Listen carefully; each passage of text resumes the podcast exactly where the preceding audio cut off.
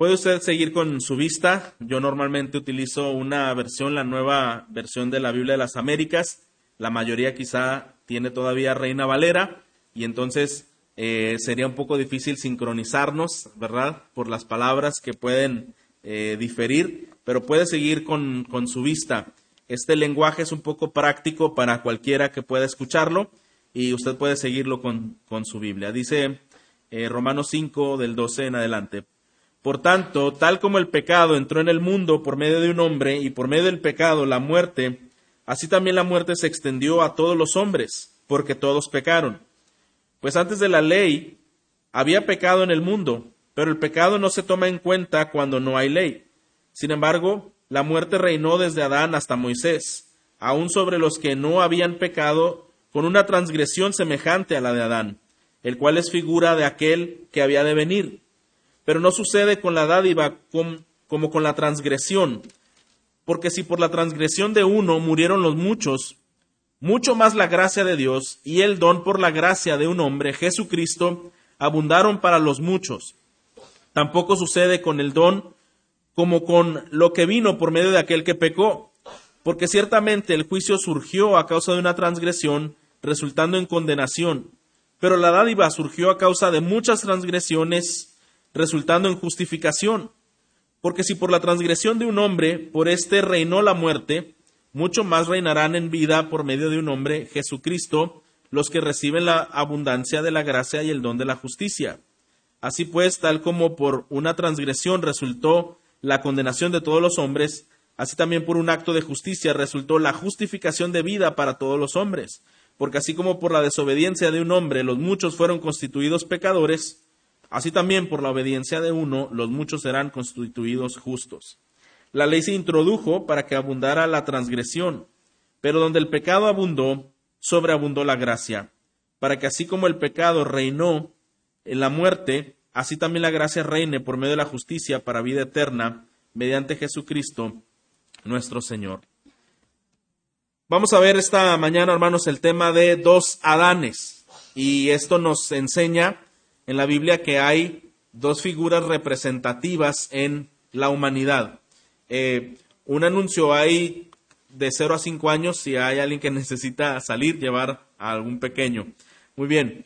Esta porción que acabamos de leer nos muestra cómo es el desarrollo de la historia en la humanidad. Dos figuras centrales, dos figuras importantes eh, que se mencionan teniendo influencia sobre toda la humanidad. Adán es, un, es una figura, un tipo del que iba a venir, es decir, un tipo del Señor Jesucristo. Y Adán es un personaje histórico, es un personaje real. Vemos que fue el primer hombre, ¿verdad?, creado y cómo sus acciones, su vida, desató consecuencias de las cuales todavía hasta el día de hoy eh, nosotros ah, recogemos de esos estragos, ¿verdad? Así que Adán es este personaje histórico y en Romanos 5 Pablo hace un contraste entre Adán y el Señor Jesucristo. Pareciera ser que estos dos personajes son sobre los que se centra la atención completa de Dios, aún por encima de todos los demás hombres, y lo vamos a ver por qué. Es que la vida de ambos personajes impactaron poderosa y trascendentemente eh, la vida de todo el mundo. Así que uno impactó para bien y otro impactó para mal. ¿Estamos de acuerdo, hermanos? Uno impactó para bien, trascendiendo sobre todo el mundo, y otro impactó lamentablemente para mal. Así que uno trajo maldición a toda la raza humana, mientras que el otro trajo bendición a todos los que están unidos a él y trajo vida eterna. Así que vamos a ver de manera muy gráfica, hermanos, cuáles son algunos contrastes entre Adán y Cristo y después vamos a ver cada uno en particular. Ahora solamente quiero mostrarle un panorama amplio sobre cómo hay algunos contrastes y el primero es las motivaciones. Este texto nos dice que el pecado entró por un hombre. ¿Estamos de acuerdo? ¿Quién es este hombre? Adán. Adán fue el que pecó estando en el huerto cuando Dios había dado instrucción, de todo pueden comer, pero del árbol que está en medio del huerto, de ese no pueden comer, porque el día que de él coman, morirán. y Adán transgredió esa ley, transgredió ese mandamiento, esa voz del Señor, obedeciendo a la serpiente. Así que cuando vemos la vida de Jesús, Jesús fue también tentado, ¿no es cierto? Adán fue tentado cuando vio el fruto, al igual que Eva, que lo vieron codiciable para alcanzar sabiduría, ¿verdad? Codiciable a los ojos, agradable. Y mientras tanto Jesús fue tentado por el enemigo en el desierto. Y usted recuerda, las tentaciones apelaban a estas mismas eh, intereses, ¿verdad? Los deseos de la carne, los deseos de los ojos y la vanagloria de la vida. Lo que el enemigo estaba tentando a Jesús era, tú eres el Hijo de Dios, convierte esta piedra en pan, ¿verdad? Eh, si tú quieres lanzarte desde lo alto, vendrán los ángeles y te recogerán y te alabarán. Y si tú me adoras a mí, todo esto te daré. ¿Cuál es la diferencia entre Adán y Jesús? La diferencia es que Adán sucumbió a la tentación y pecó, mientras que Cristo rechazó el pecado una y otra vez porque escrito está, ¿verdad? Vete, Satanás, al Señor tu Dios adorarás y a Él solo servirás. ¿Qué fue, hermanos, la motivación? Ahí hay una diferencia entre las motivaciones. Primero, Adán pecó por un acto de autoexaltación. Es decir, lo que sembró el interés en Adán para pecar, al igual que Eva, es seréis como Dios. No necesitarás más a Dios. Tú puedes ser independiente, tú puedes ser autosuficiente. La motivación en Adán que le llevó a pecar era una autoexaltación. Por otro lado, Jesús vemos que obedeció no solo al resistir la tentación, Jesús obedeció desde su nacimiento desde su crecimiento se sometió a sus padres cuando iban a Jerusalén, ¿se acuerda? Al templo y regresó con ellos a, Nazaret y obedeció aún en el punto más drástico de su vida que fue en la cruz. Aún en esa debilidad dijo, Padre, si es posible que pase de mí esta copa, pero finalmente que no se haga lo que yo quiera, sino lo que tú quieras. Y Jesús padeció la muerte. ¿Cuál fue la motivación de Jesús? La obediencia de Jesús fue un acto de autosacrificio. Fíjese las dos diferencias entre los dos Adanes. Uno pecó porque buscó la autoexaltación y el otro obedeció porque buscó el autosacrificio. Hay una enorme diferencia, ¿no es así, hermanos? En estos dos Adanes. ¿Qué otro contraste podemos ver en ellos? Antes de ir al, siguiente contraste, vemos que la obra de Cristo de morir por nosotros no solo fue una obediencia perfecta al Padre, sabe también qué motivó a Jesús morir en la cruz, además de obedecer al Padre en todo, fue una compasión inmerecida a nuestro favor. Y cuando nosotros alabamos y honramos el nombre del Señor, recordamos que sin merecerlo Él tuvo compasión de nosotros.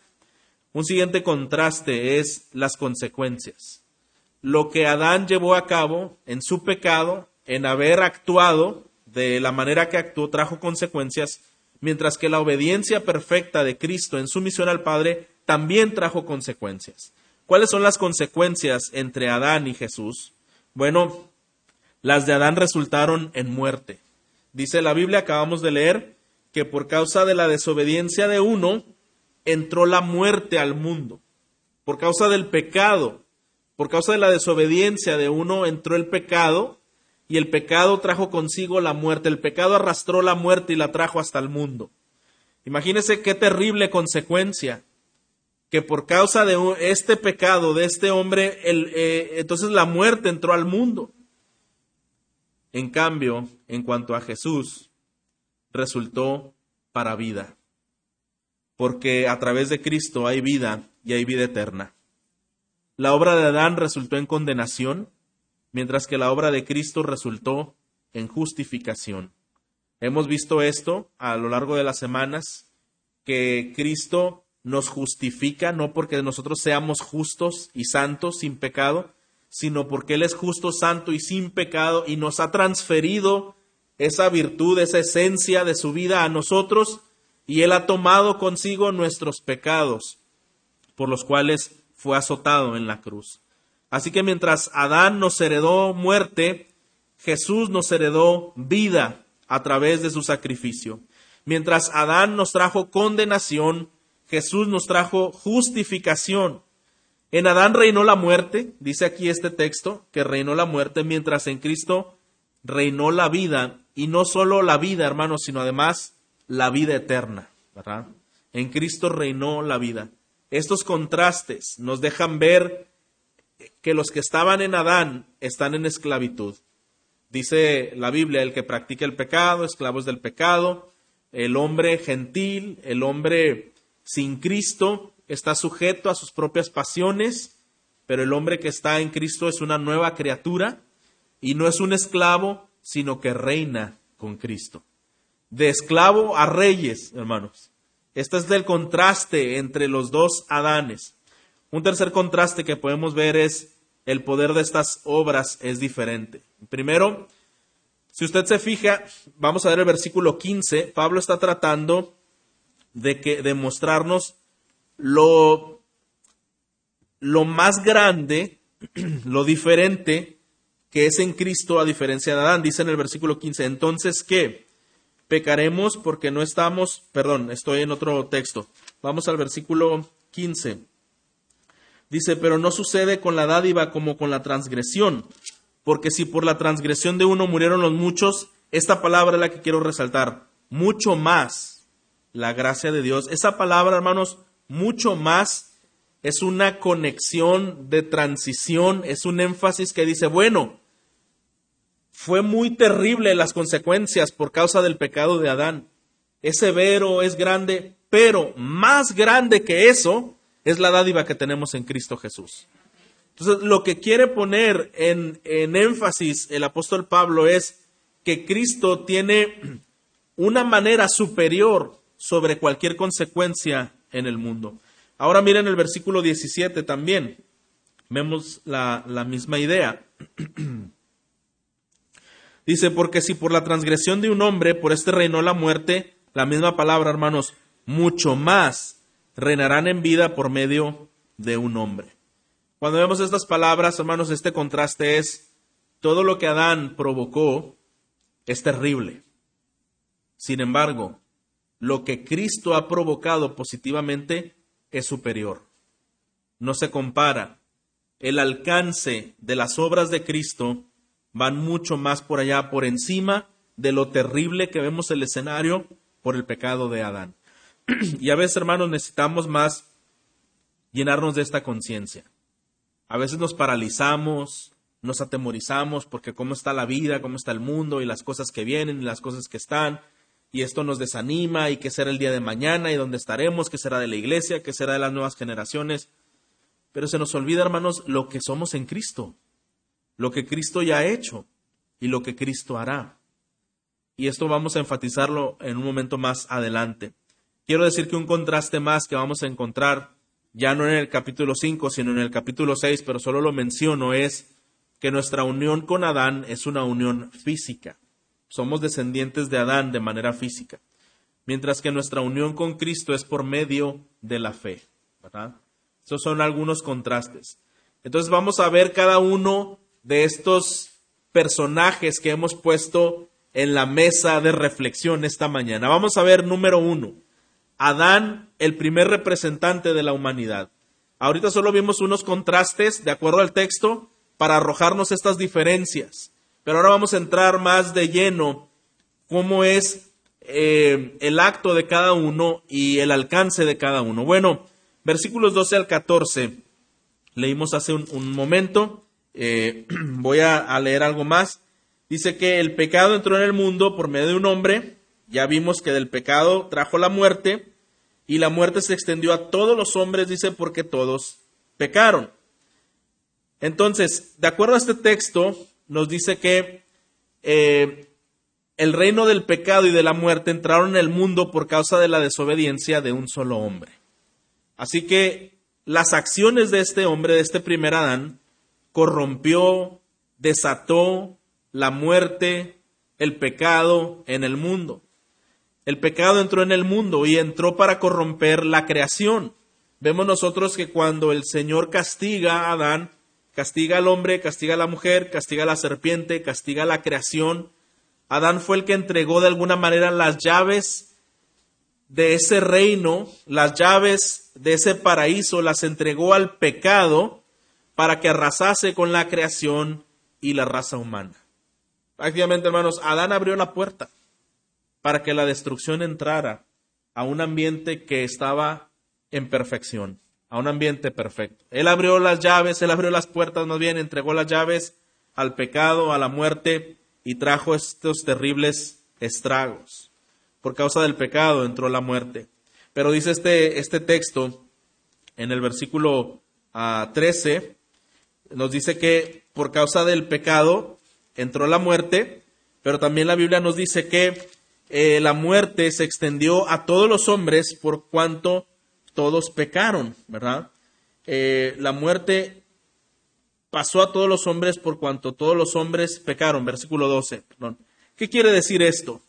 Cuando habla de todos pecaron, hermanos, se encuentra en un tiempo, eh, esta palabra que todos pecaron es en un tiempo en el griego, un tiempo poco usado, es inusual, se refiere a algo que se llevó a cabo en el pasado. Lo que Pablo está diciendo es que en ese momento histórico, cuando Adán pecó, todos los hombres pecaron con él. Ahora, ¿por qué está diciendo esto? Mire, hermano, lo que decimos es que Adán fue asignado por Dios como representante legal de toda la raza humana. Nosotros sabemos lo que es un representante. Cuando hay eventos deportivos de nivel mundial y hay un competidor representando nuestro país, ¿no es así? Representa nuestro país ahí está nuestro orgullo, sobre todo si lleva una medalla sobre sí como resultado de su desempeño. Cuando las consecuencias o los resultados no fueron buenos, quizá fueron bochornosos, vergonzosos, ¿no es cierto que la vergüenza la recibimos todos? Porque nuestro representante falló o nuestro representante tuvo éxito. Adán fue asignado el representante de la raza humana y en su representación pecó y trajo la muerte consigo. Así que en ese momento que Adán pecó, todos pecamos. Este es el primer Adán del que la Biblia nos, nos habla. Adán era nuestra cabeza federal, es decir, eh, viene de la palabra latín y significa pacto. Es como decir una cabeza pactal, ¿verdad? Dios siempre trata con la humanidad a través de pactos. Cuando digo esto es que Dios siempre escoge un mediador para relacionarse con su pueblo. Fue así en el Antiguo Testamento a través de los sacerdotes, eh, fue así en la humanidad a través de Adán. Eh, Adán era el representante. Usted recuerda en Génesis todas las tareas que le dio Adán, que iba a señorear y a sojuzgar la tierra y a llenarla, ¿verdad? Era un administrador de Dios. Bueno, Adán entonces era una cabeza federal. Nosotros estábamos bajo su influencia. Quiere decir entonces Dios tratando con el mundo a través de un mediador, a través de un representante. Este es el modo de operar de Dios. Ahora, ¿qué pasa con Adán como administrador, como representante federal de la humanidad? Adán se revela ante Dios siendo este representante y no solo afectó su descendencia, desde luego que la afectó imponiendo la culpa a todos los hombres, pero afectó eh, toda la composición de armonía que había en ese momento. Así que, hermanos, Adán nos involucró en una declaración de guerra contra Dios.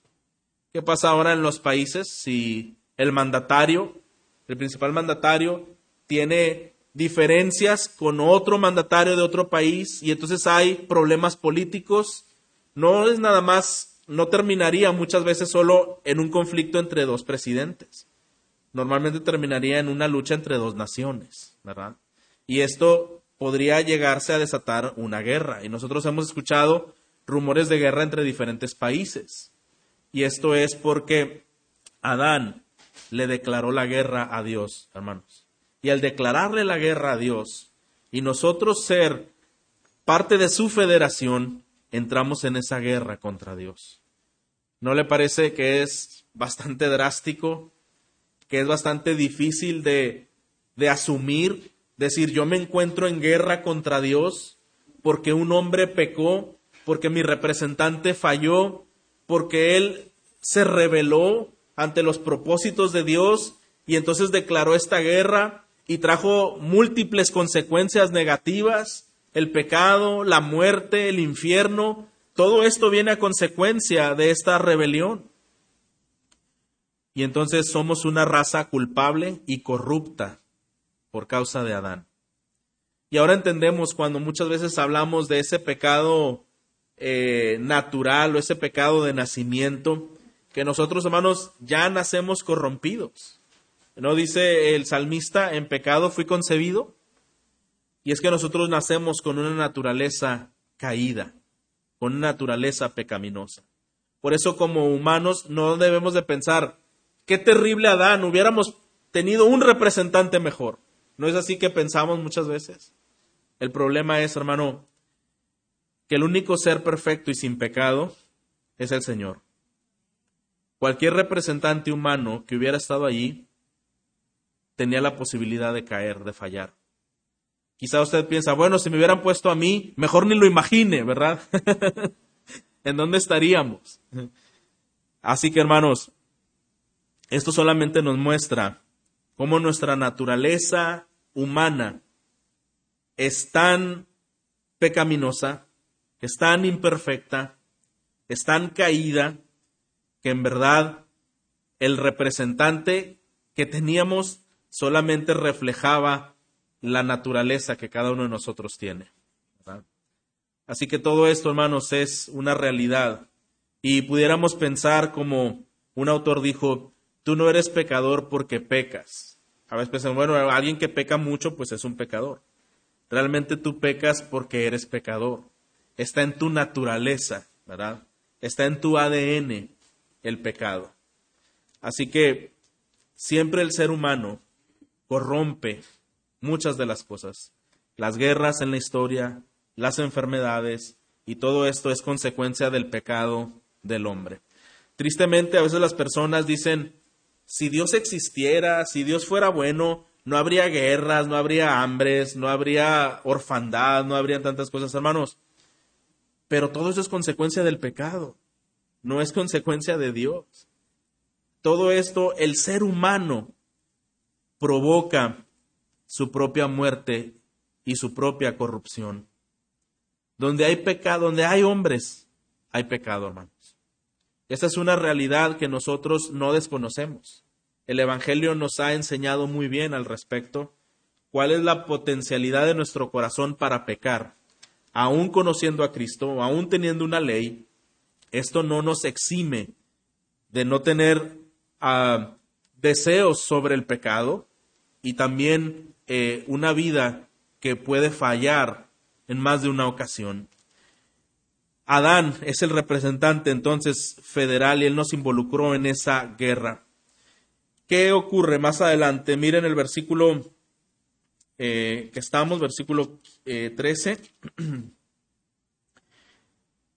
Dice, pues antes de la ley había pecado en el mundo, pero el pecado no se toma en cuenta cuando no hay ley. ¿Qué nos está diciendo aquí el autor? Bueno, a, lo mejor nosotros pensamos, eh, ¿cómo es que Adán pecó? ¿Cómo se cuenta como pecado si no había ley en ese momento? Este texto nos dice que cuando hay ley, entonces hay pecado. Lo que realmente este, este texto nos quiere explicar es que la ley acentúa el pecado o lo revela, ¿verdad? Lo hace más explícito.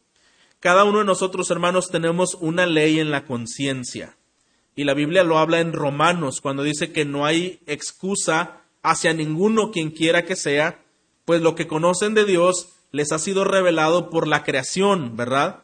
Entonces Dios sí puso una ley en nuestra conciencia. Lo que quiere decir es que Adán no estaba exento de la realidad de lo que era pecar.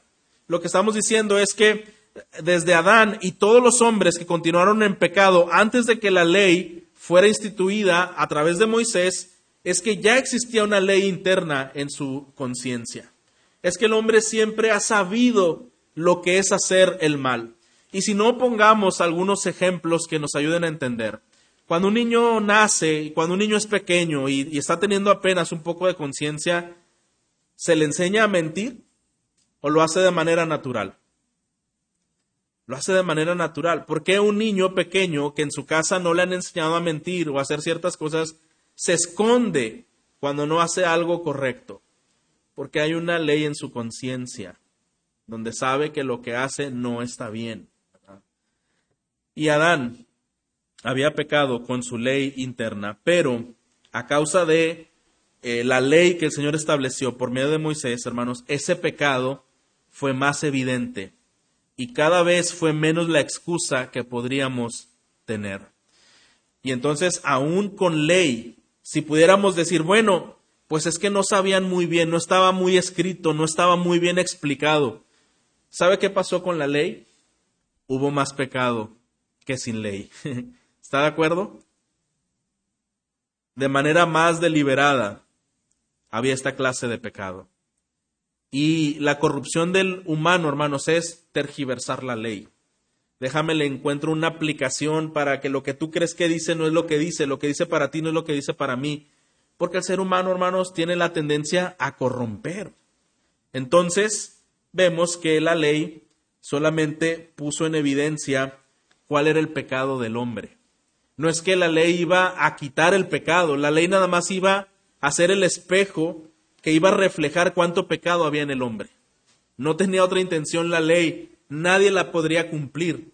Solamente era date cuenta que no puedes cumplirla por tu naturaleza caída. Y la ley al mismo tiempo reflejaba la perfección de Dios, porque el creador de esa ley, el dador de esa ley, es un Dios perfecto, sin pecado. Entonces la ley nos pone en esa, en esa revelación. Sabemos la perfección de Dios y la ley nos dice lo pecadores que somos, porque no estamos a la altura de esos estándares. Así que eh, dice este, este texto, ah, antes de la ley no había pecado en el mundo, pero el pecado no se toma en cuenta cuando no hay ley. Sin embargo, la muerte reinó desde Adán hasta Moisés, aún sobre los que no habían pecado con una transgresión semejante a la de Dan, el cual es figura de aquel que habría de venir, que estamos hablando de Cristo. Así que, hermanos, Pablo explica que al llegar a la ley escrita, el pecado de los hombres se hace más visible, que cada persona muere por causa de la desobediencia del primer hombre, que todos nacemos, sabemos que nacemos a imagen de Dios, pero también nacemos a semejanza o a imagen de Adán con esa naturaleza caída. Pero ahora este texto nos deja con una, con una antesala y este, esta última parte que leímos es, es figura de aquel que había de venir. ¿Qué mencionamos que era una figura? ¿Se acuerda cuando lo vimos en la clase de membresía? Una figura era como una metáfora, como un ejemplo, como una ilustración de algo que iba a venir, pero mayor, algo mejor, algo más excelente. Decíamos como ejemplo de esto que el templo es figura de Cristo, porque el templo era el lugar en donde la gente asistía para tener comunión con Dios y mucha gente sentía segura en el templo, pero el templo solo era un instrumento por medio del cual las personas tendrían comunión con Dios perpetua y perfecta, era a través de Cristo. Entonces Cristo es mayor que el templo, ¿verdad? El templo solo era una figura, era un ejemplo, era una imagen, era una metáfora. Adán era una figura del que habría de venir, es decir, Cristo, el segundo Adán. Jesucristo, el postrer Adán, el otro gran representante de los hombres. Y ahora entramos así en el siguiente versículo, versículo 15. Pero no sucede con la dádiva como con la transgresión. Lo primero que está diciendo aquí eh, el apóstol Pablo es, si ya hemos visto todas las consecuencias desastrosas de Adán, déjame decirte algo para introducirte que te dé esperanza. Lo que vamos a ver a través de este representante no es lo mismo como con la transgresión. Ahora no habla, ah, pues claro, una cosa es buena y otra cosa es mala, por eso no es lo mismo. No se refiere solo a eso, hermanos. Se refiere en cuanto a capacidad de trascendencia. Es decir, ambos trascendieron enormemente en un impacto hacia el mundo, uno positivamente y otro negativamente. Pero el nivel de trascendencia, es decir, la superioridad del impacto de Cristo es superior, es más grande que el impacto que produjo Adán sobre el mundo. no habla entre si es positivo o negativo, está hablando del nivel de impacto, el nivel de trascendencia. Así que la trascendencia y el impacto que trajo el segundo representante es mucho mayor que el que trajo el primer hombre. Por eso decía al principio, cuando nosotros nos eh, enfocamos en el problema del pecado y de la humanidad corrompida, podemos llegar a desanimarnos. Pero si nosotros con esa intensidad nos enfocamos en el dador de la gracia, en el poderoso, en el victorioso, en cómo resucita muertos, en toda su gloria, no tiene comparación. Y entonces, lejos de sentirnos amenazados, desanimados, nos vamos a sentir victoriosos, triunfantes con esperanza y con alabanza en nuestro corazón, porque estamos meditando en quién es Dios.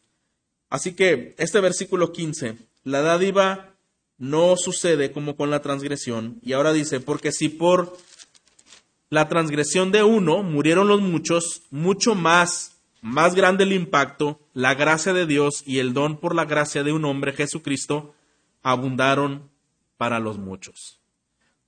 Así que si uno trajo la muerte, otro ha traído la vida, como veíamos en el contraste.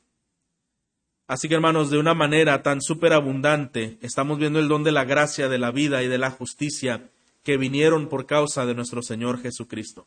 Adán y Cristo fueron constituidos cabezas federales de toda la raza humana. Como si Adán y Cristo fueran los dos únicos hombres que Dios va a tomar en cuenta en el día del juicio. ¿No, no le parece esto así? Solamente está tomando en cuenta los representantes. Pareciera ser que Dios solo ve a estos dos y que tomará en cuenta a estos dos en el día del juicio. Una persona dijo que solamente dos hombres están en la presencia de Dios en ese momento del juicio. Adán y Cristo, uno por cada lado. Y decía, y es como si todos los demás hombres están sujetos en cadena, como con un cinto. No sé si alguna vez usted jugó ese juego de la cuerda, ¿verdad? Donde son filas y hay dos al centro. Bueno, pareciera que en el juicio, el juicio será hacia Adán y hacia Cristo y todos los hombres, por ende, solamente serán aquellos que están dentro de alguna de esas dos federaciones. Esto nos haría, cabría muy bien la pregunta, ¿quién te representa a ti, hermano? ¿Te representa Adán o te representa Cristo. Date cuenta cómo la cabeza federal primera de la raza humana, cuántas consecuencias terribles ha traído y cómo nuestra naturaleza es dada a la corrupción. Pero viendo de otra manera el siguiente representante, viendo a, a Cristo, entonces pudiéramos saber las bendiciones que vienen a través de él. Así que o estamos representados por Adán en el mundo o estamos representados por Cristo. Dice aquí que no sucede con la dádiva como con la transgresión. La transgresión de Adán dice que murieron los muchos, mientras que por la gracia de Cristo los creyentes reciben el don de la vida eterna, es decir, una vida en abundancia que nosotros no merecemos. Morimos en Adán, pero la vida que tenemos en Cristo, hermanos, es una vida diferente. No solamente quiere decir con Adán vino la consecuencia de la muerte y Cristo vence esa muerte y uno dice, bueno, pero a pesar de que vino Cristo, la gente sigue muriendo. Sí, pero nosotros sabemos, hermanos, que hay vida después de la muerte, ¿no es así? Y la Biblia dice que habrá quienes experimentarán una segunda muerte y algunos experimentarán solamente una muerte aquellos que experimentarán una segunda muerte es aquellos que están bajo la federación de Adán, que no solo mueren físicamente, pero que también mueren espiritualmente. Y como la Biblia dice, hay un castigo eterno reservado para toda esa naturaleza que se ha revelado y que le ha hecho guerra a Dios por durante todo el tiempo. Sin embargo, los que pertenecen a la federación de Cristo fueron rebeldes redimidos rebeldes rescatados. También hicieron guerra a Dios, también han ofendido a Dios, pero al llegar a esta federación de Cristo, a un nuevo representante, ¿qué es lo interesante, hermanos? Que estos hombres ya fueron castigados por sus pecados. Pero como a mí Cristo no me ha castigado por mi pecado, no me ha matado, no ha hecho algo así, el representante de este equipo fue el que pagó todas esas consecuencias. Cristo castigó, Dios castigó en Cristo toda la culpabilidad de esa federación, de esas personas a quienes Cristo representa. ¿Cómo no habremos de amar a nuestro Señor, a un representante así? Y no solo nos da una vida en esta tierra, nos da una vida nueva, teniendo un propósito de vida, teniendo una mente uh, en libertad, en la verdad, disposición para adorar, para obedecer, comunión con Dios, gozo, sabiduría en la vida y además de ello, una vida que dura para siempre en la eternidad. Así que sí, Adán produjo muerte momentánea. Cristo produjo vida, vida eterna. Mucho más es el impacto de Cristo que el impacto de Adán. Y nos dice la palabra, siguiendo con la lectura, por la transgresión de uno murieron los, los muchos, muchos más la gracia de Dios y el don por la gracia de un hombre Jesucristo abundaron para los muchos. Versículo 16. Tampoco sucede con el don como con lo que vino por medio de aquel que pecó, porque ciertamente el juicio surgió a causa de una transgresión, resultando en condenación, pero la dádiva surgió a causa de muchas transgresiones, resultando en justificación. Bueno, ¿qué nos habla acerca de esto? El juicio surgió a causa de una transgresión, y la dádiva a causa de muchas transgresiones resultando en justificación. Bueno, si por un solo pecado, una sola transgresión, la del principio, la que llevó a cabo Adán, surgió una condenación y el castigo, pensemos hermanos, ¿ha sido el único pecado? No, desde que Adán pecó, el hombre ha seguido pecando. Pero aquí la Biblia no nos hace registro en este texto de todos los pecados de la humanidad. Pensemos lo severo que fue el castigo de ese pecado al inicio, ¿qué pasaría si el Señor tomara en cuenta cada uno de los pecados que se desarrollaron hasta entonces? Diremos, no, pues serían múltiples castigos. Pero realmente lo que este texto nos dice es que aunque se han venido acumulando muchos más pecados, la pregunta es, ¿no debería traer esto más consecuencias? Bueno, todos los pecados que se han acumulado a través de los siglos trajo un resultado y ese resultado es que Dios enviara a su Hijo para que muchos sean justificados. Es decir, hermanos, que cada uno de estos pecados, cuando abundó el pecado, sobreabundó la gracia. Cuanto más el hombre, la historia humana, estaba en una cúspide terrible de pecado, sobreabundó la gracia. Y Dios en su misericordia envía este don de la gracia a Jesucristo. y pensemos por un momento cómo Dios ha mostrado misericordia a su pueblo todo el tiempo.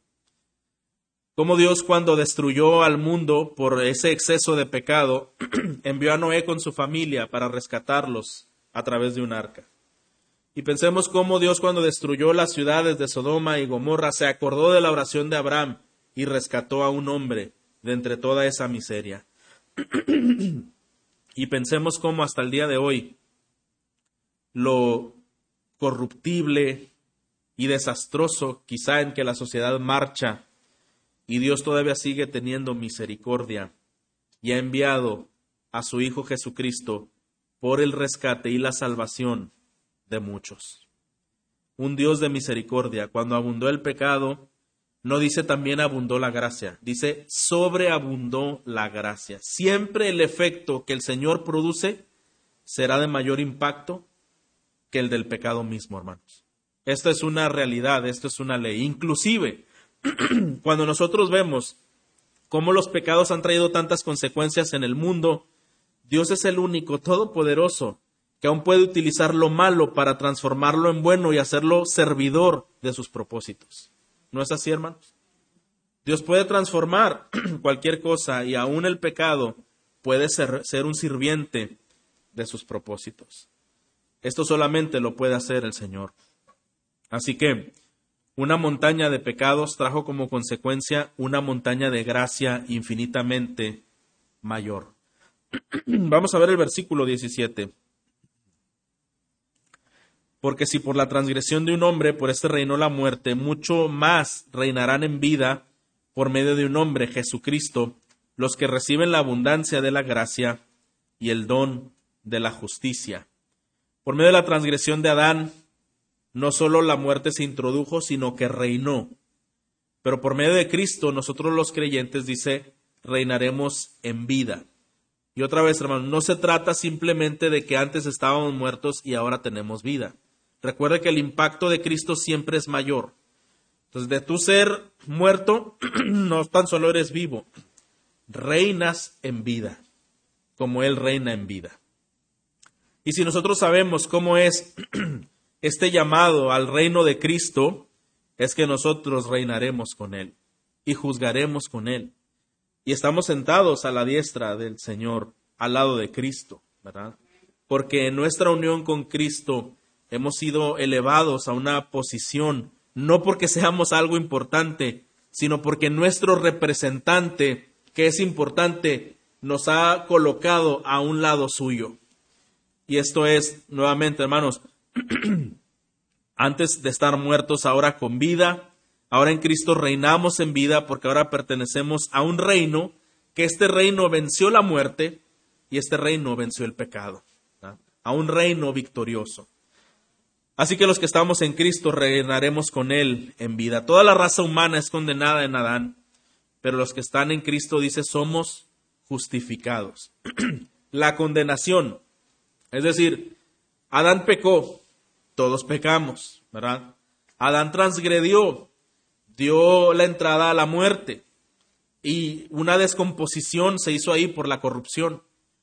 Pero cuando Cristo en su obediencia y en su obra perfecta de, obediencia al Padre, no solamente trae vida, no solamente restaura al hombre a la imagen de Dios, a la posición que le corresponde hasta el día de la glorificación, pero también su impacto, hermanos, es que Él nos justifica. Una vez que el hombre entró en guerra con Dios por causa de su representante, en Cristo el hombre es justificado. Ahora, los que estamos ahora en lado de la federación de Cristo no quiere decir que es gente buena que no ha pecado. También estamos en pecado. Pero Cristo asumió sobre sí nuestra culpa. Así que en Cristo, mientras en Adán hay condenación, en Cristo hay justificación. Y pudiéramos pensar, bueno, en Adán la gente todavía no pecaba porque muchos todavía no nacían. En Cristo, los que hemos nacido de nuevo, hemos nacido porque veníamos de una trayectoria de pecado. ¿Se da cuenta cómo Cristo es superior y restaura todas las cosas? Así que ahora vamos al versículo 18. Así pues, tal como por una transgresión resultó la condenación de todos los hombres, así también por un acto de justicia resultó la justificación de vida para todos los hombres. Porque así como por la desobediencia de un hombre los muchos fueron constituidos pecadores, Así también por la obediencia de uno los muchos serán constituidos justos. Así que esta parte, hermano, nos dice que por un acto de justicia resultó la salvación. ¿Para qué hombres? Dice para todos los hombres, pero ¿qué hombres se refiere? Para los que están en Cristo, ¿verdad? Para los que están en esa nueva federación. No debemos perder de vista, hermanos, que los dos Adanes están vigentes hasta el día de hoy los hijos de Adán, la naturaleza de Adán, los que son representados por Adán, y los hijos de Dios, los que son representados por Cristo, justificados por Cristo, ministrados por la palabra de Cristo. Y la pregunta es, ¿en dónde estamos nosotros? ¿Quién es nuestro representante? ¿Qué consecuencias nos identifican? Recordemos que así como por la desobediencia de uno, todos son pecadores, por la obediencia de uno, los muchos serán justificados. Lo que podemos decir de Cristo, hermanos, es que Él vino a salvar a su pueblo de sus pecados. A eso vino este eh, representante de confederación. Él vino a salvar al pueblo de sus pecados. Él se ofreció como nuestro representante al morir por nuestros pecados. Entonces Él no nada más nos representó, en vida, pero también nos representó en muerte, hermanos, porque Él llevó sobre sí el castigo eh, de nuestras culpas. Entonces estamos unidos a Jesús en su muerte y en su resurrección. Su obediencia, por lo tanto, y su justicia son acreditados a nuestra cuenta. Por eso es que somos justificados, porque pertenecemos al que es justo y al que ha pagado la consecuencia, la culpa, la deuda de nuestros pecados. Dice nuevamente el versículo 20 que la ley se introdujo para que abundara la transgresión y nuevamente, pero donde abundó el pecado, abundó la gracia. La ley se introdujo para que abundara la transgresión, pero donde el pecado abundó, sobreabundó la gracia. Nuevamente, esta idea, esta verdad, que cuanto más el pecado ha señoreado en el mundo, también la gracia de Dios ha sido evidente y ha sido poderosa para salvar. Y dice versículo 21, para que así como por el pecado reinó la muerte, así también la gracia reine por medio de la justicia para vida eterna mediante Jesucristo nuestro Señor. Así que hermano, la ley revela el pecado y define el pecado. El problema no está en la ley, debido a que el pecado que hay en nosotros, la ley se quebranta, como ya lo dijimos. La ley no sirvió de mucho para regular los comportamientos, aunque de alguna manera social esto ayuda, pero al final esto no quita la esencia de pecado que hay en el hombre. Así que no pensemos que la ley fue mala al introducirla, simplemente la ley no nos puede justificar ni puede componer la naturaleza de nuestro corazón. Solamente revela lo que hay en él, la dificultad que tiene en alinearse a los propósitos y al carácter de Dios. Así que, hermano, cuando una persona entiende que ninguna ley ni le va a justificar, ni le va a hacer mejor.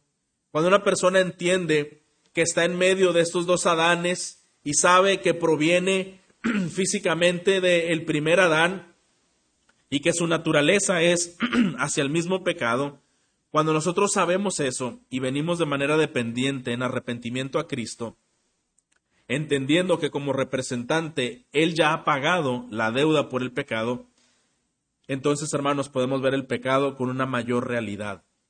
Podemos saber cuánto el Señor ha hecho por nosotros. Cuánta gracia, cuánta abundancia de misericordia y de amor hay en Cristo. hemos, hemos enfatizado algo en este texto y es que siempre dice mucho más fue su gracia, ¿verdad? Mucho mayor. A veces nos enfocamos, hermanos, en ver lo mal que está el mundo, como decimos, por causa del pecado. Nos enfocamos tanto en eso que fácilmente podemos perderle de vista lo que Cristo introdujo en el mundo por medio de su obra de gracia.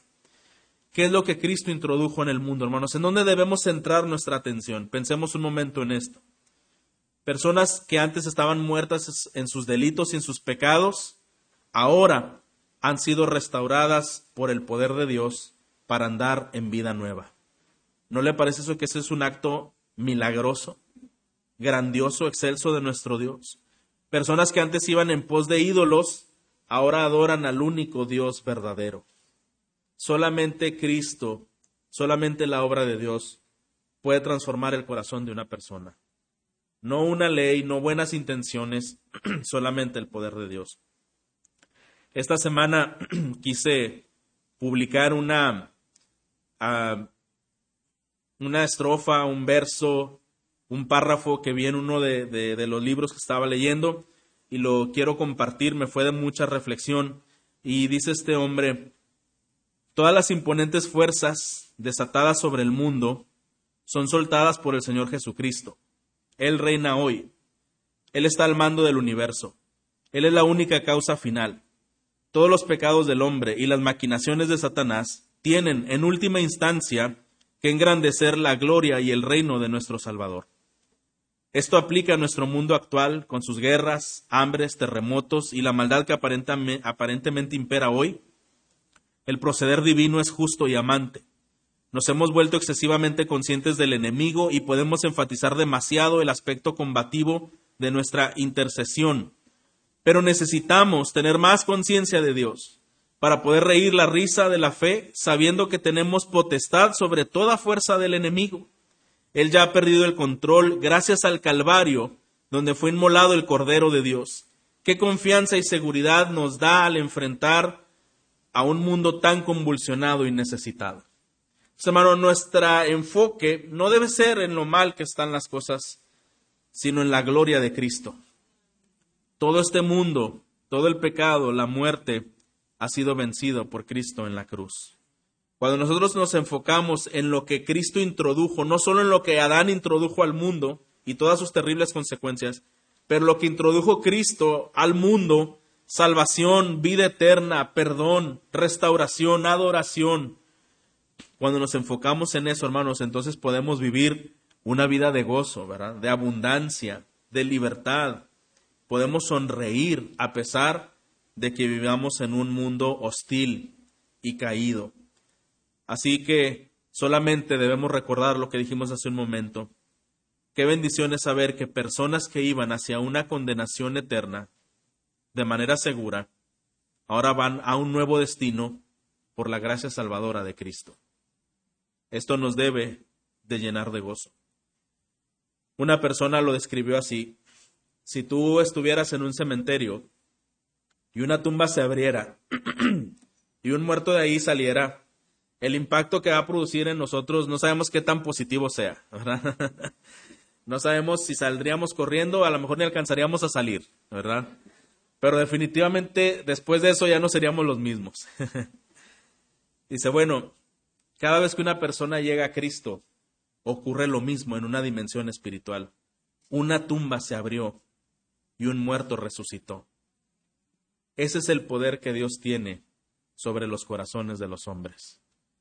Cristo, hermanos, abre tumbas y resucita muertos.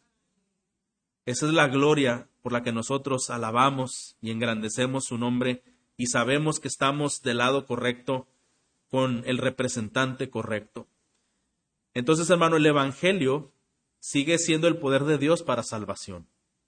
Todavía las personas se salvan por un instrumento, el mensaje del Evangelio. No creamos que las cosas están perdidas. Hace poco escuchábamos las noticias, ¿verdad? En, Estados Unidos eh, hacia el aborto. No se llevaron a cabo ciertos planes maquinados en maldad. ¿Qué nos dice esto, hermano? El Señor sigue gobernando en el mundo. Él sigue siendo el rey, hermanos. Él gobierna. Y es un rey con poder que resucita muertos. El mensaje del Evangelio puede traer vida a los perdidos. El segundo Adán, hermanos, vino a restablecer una nueva humanidad. De entre todos esos escombros, de entre todas esas rupturas y miseria, a estos vino el Señor Jesucristo. Vino a salvar y a buscar a quién? Lo que se había perdido. Y de entre todos esos escombros y miseria, comenzó a llamar y entre esos llamados, quizá nosotros, si usted es creyente, puede decir, a mí me llamó también y me restauró y me dio un nuevo propósito y un nuevo sentido a mi vida. Y si mi vida iba hacia la muerte eterna por consecuencia de Adán y de mi pecado, Cristo ahora transformó todas esas cosas para darme una vida nueva y además de nueva, una vida eterna en Él. Así que este Cristo, este segundo Adán que vino a restablecer una nueva humanidad, la vino a justificar y esta humanidad reinará con él, pues él es su rey y este rey venció el enemigo y el pecado y la muerte y en él hay vida abundante y hay vida eterna. Y él está llamando el día de hoy a aquellos que siguen destruidos y derribados por causa de su anterior Adán y que están todavía entre los escombros y todavía entre las sombras. Y Él está llamando este día para restaurarte, para que seas parte de su pueblo y para que seas parte de su reino. Y para que en ese momento, cuando sean juzgados los dos representantes, tú pertenezcas a la federación correcta, donde este representante ya pagó todos tus pecados en la cruz, para darte vida nueva y vida eterna, si por fe tú le crees y recibes en tu corazón. Así que Él vino a dar vida y presentarnos un reino incorruptible, del cual no seremos expulsados como aquellos fueron expulsados del paraíso, sino que podremos tener perfecta comunión con Dios, no temporalmente, hermanos, sino para siempre, por medio de nuestro representante, Cristo. Él es el que hace nuevas todas las cosas y Él es el que produce nuevos corazones en el interior de las personas. ¿Quién deseas que te represente? ¿Quién te representa ahora mismo? Si su vida es caracterizada por decisiones muy individuales, fuera de Dios, y hay áreas en su vida no arregladas, hay una invitación de parte del Señor a arreglar cuentas con Él por medio de Jesucristo. No es que de ahora en adelante me voy a portar bien y voy a hacer buenas cosas. Dios no nos está pidiendo eso, Él está pidiendo que reconozcamos nuestra naturaleza y Cristo es quien ofrece salvación por su obra en la cruz. Y el poder tener buenas obras y un cambio de vida no lo podemos producir nosotros. Al nacer de nuevo por la obra de Cristo, tenemos ahora la potencialidad de escoger hacer el bien por el Espíritu Santo en nosotros. Pero no lo vamos a poder hacer solos, ¿verdad? Necesitamos a Cristo en nuestro corazón para tener una vida nueva, una vida eterna, eh, una vida ah, con acciones distintas,